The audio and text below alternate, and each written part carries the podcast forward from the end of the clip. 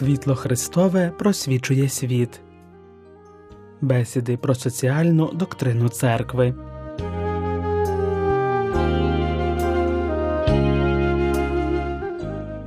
Тридцять років тому Папа Лев XIII написав свою енцикліку «Рерум Новарум», присвячену проблемам робітничого руху та ролі церкви в захисті прав робітників. Цей документ став поворотним моментом в історії сучасного соціального вчення церкви. Через 100 років після появи цього документа Папа Іван Павло II написав свою енцикліку «Сотий рік», перечитуючи документ свого попередника у світлі актуальних подій. Чимало думок цих римських архієреїв не втратили своєї актуальності і до сьогодні. Про це говоримо у кількох наших останніх передачах. Як було сказано попереднього разу, основою соціального вчення церкви є поняття особи, як підґрунтя прав і свобод людини. Як навчав Другий Ватиканський собор, людська особа є і повинна бути началом, суб'єктом і ціллю всіх інституцій. Хибне поняття про людину без поняття особи – Іван Павло II називає це фундаментальною помилкою соціалізму, нівечить велику прикмету духа, якою є свобода, для якої людина створена, без якої не існує моральність людських вчинків, а також прав, відповідальності чи обов'язковості. Прикладом того, як можна легко позбавити людину свободи, є позбавлення її приватної власності, через що вона стає повністю залежною від соціальних структур чи держави. Коли б людина була лише матеріальною істотою, тобто без свободи, нею можна було б керувати, як і будь-якою іншою матеріальною істотою, згідно з законами матерії. Чинник свободи, який притаманний тільки особі, вимагає спеціальних засад для гідного життя в спільноті, у співпраці, в справедливості, в пошані. Тому Другий Ватиканський собор навчав, що економічний розвиток повинен перебувати під контролем людини і не повинен бути свавільним, залежати виключно від тих, в чиїх руках зосереджена економічна сила, ані від самих лише політичних спільнот. Трапляється і таке, зазначає Іван Павло II, що, воюючи з комунізмом чи доктринами, що суперечать здоровому соціальному ладові, можна також з легкістю нищити з іншого боку свободу людини і цінність особи, в ім'я яких, власне, треба протистояти згаданим хибним течіям. Погляд на свободу творить рівновагу для ідеологій і систем, творить нові здорові форми демократії. Великим правом робітника як особи є право на справедливу заробітну плату. Існуючи сама собою особа є сама для себе ціллю, а не засобом, і це є її гідністю у здібності самовизначатися своєю волею та своєю свободою. Заробітна плата – це наслідок подвійної природи праці, навчає Іван Павло II, оскільки праця є особистою і необхідною. Як особиста, праця належить тому, хто вживає свої здібності і сили, але як необхідна, вона є обов'язком для самозбереження існування.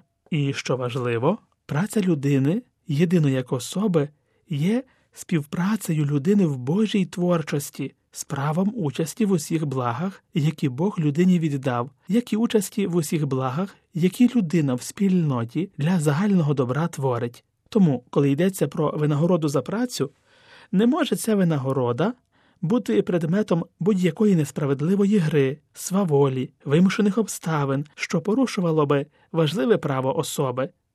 Заробітня платня має бути такою, аби робітник міг утримати себе і свою родину. Порушування норм справедливої заробітної платні папа називає «диким капіталізмом». Завдання держави полягає в тому, щоб дбати про справедливість.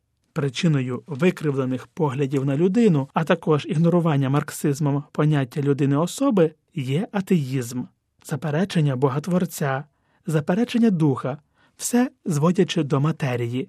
В атеїзмі немає онтологічної основи для особи і її прав. Тому соціалістична або комуністична держава робить з людиною все, що захоче, що потрібно державі чи партії. Бо згідно з такою наукою людину творять обставини, історичний розвиток і економічна ситуація. Заперечення Бога позбавляє особистість її фундаменту і, як наслідок, приводить до реорганізації суспільного порядку, абстрагуючись від гідності і відповідальності особи.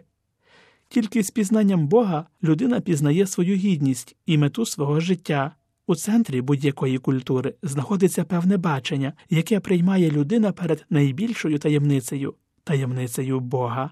Папа Лев XIII засудив історичний закон марксизму, тобто боротьбу класів, революцію і різні форми насильства для перемоги пролетаріату, бо в цій боротьбі зникають будь-які етичні і правові норми, не шанується гідність інших, немає прямування до спільного добра, а є самолюбне бажання добра чи користі певної групи, яка усуває з дороги все, що стоїть на заваді.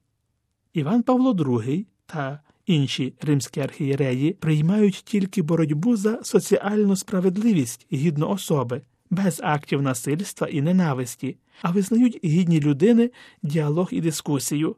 Іван Павло II писав: «Класова боротьба у марксистському розумінні і мілітаризм мають одні й ті ж корені – атеїзм і нехтування людською особистістю, що приводить до переважання принципу сили над принципом розуму і права».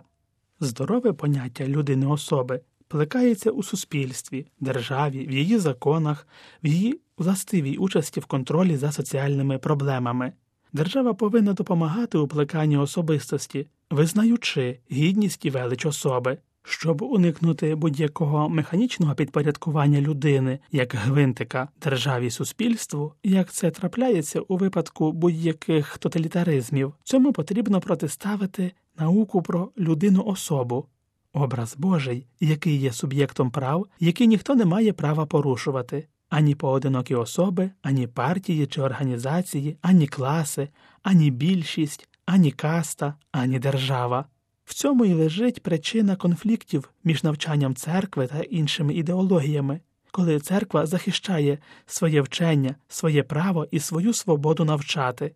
Іван Павло II в енцикліці «Сотий рік» писав: «Захищаючи власну свободу, церква захищає людську особу». Справжня демократія можлива тільки в правовій державі і на основі істинної концепції особистості. І тому церква, постійно утверджуючи трансцендентну гідність людини, своїм методом вважає повагу до свободи.